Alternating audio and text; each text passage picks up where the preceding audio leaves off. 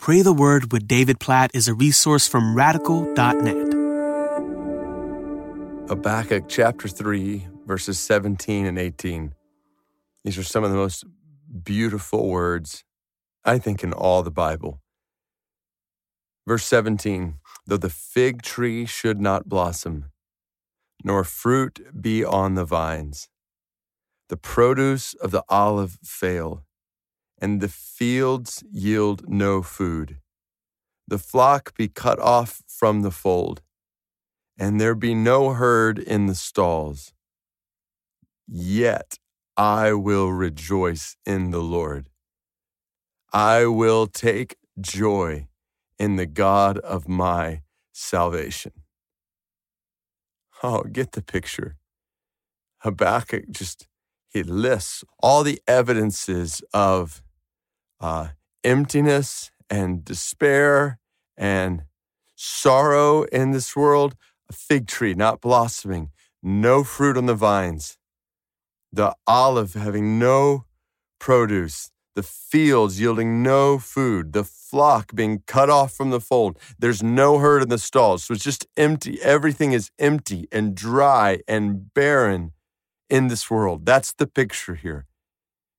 And then Habakkuk says, yet in the middle of the dryness and the barrenness and the emptiness of everything in this world, everything we look to in this world, we long for in this world, we need in this world, even food, amidst emptiness and barrenness, yet I will rejoice in the Lord.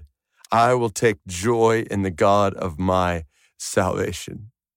What a statement of faith, that when this world is totally empty, it is possible to still have joy, to rejoice. How is that possible? When we look to God. This is what Romans 5 means when Paul says, we rejoice in suffering. How do you rejoice in suffering? Here's how. Think about what suffering is. Suffering is losing things in this world that we love, that we desire, that are in many ways good for us and comforting to us. Like if we lose someone we love, oh, that's suffering. When we lose our health and we're in pain, when we're fighting cancer, that's suffering. When we lose a job, when this thing in this world is taken away, this person in this world is taken away, this treasure even in this world is taken away, that's where suffering comes in. But the beauty of all who trust in God is that we have in God a joy and a satisfaction that supersedes even the best things this world has to offer us. That even when we lose great things in this world, great people in this world, and it's not that the tears aren't many, they are. It's not that the suffering isn't real, it's real.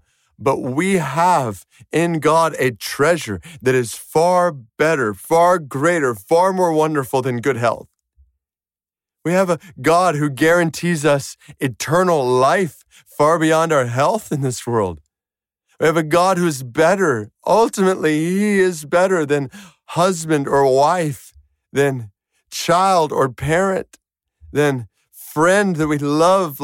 All these are good gifts from Him, but ultimately He is the giver of those gifts. And even when things in this world are taken away from us, they drive us more to the giver of those gifts in the first place. So we can say, in the middle of emptiness and barrenness in this world, though the fig tree doesn't blossom, fruit not on the vines, produce of the olive fails, fields yield no food, flock be cut off from the fold, no herd in the stalls. Yet I will rejoice in the Lord. I will take joy in the God of my salvation. Oh God, I pray these words.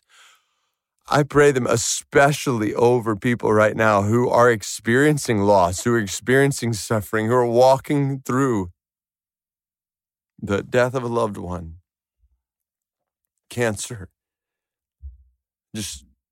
trial, severe trial even. God, I pray for joy in suffering. God, I pray for a satisfaction in you, a strength from you, a joy in you that supersedes even the hardest circumstances in this world. God, we know you are ultimately satisfying, that we can have joy because of Jesus, because Jesus has conquered sin and death. He has severed the root of suffering and risen from the grave. And we know that even troubles in this world are light and momentary. And they are, in a Second Corinthians kind of way, they are achieving an eternal glory that far outweighs them all. God, keep our eyes fixed on you amidst the hurts and suffering in this world. Keep our eyes fixed on eternity, on your promises, on your goodness, on your greatness. And in the middle of all of this, help us to rejoice with hope. We don't grieve. 1 Thessalonians 4, we don't grieve like the world grieves. We grieve with hope because we know this world will not have the last word. That cancer won't have the last word. That emptiness, barrenness will not have the last word. Jesus, you have the last word, and we rejoice in you. We praise you. We exalt you. And we pray that you would help us to have Habakkuk 3:18 kind of faith in a Habakkuk 3:17 kind of world. In Jesus' name we pray. Amen.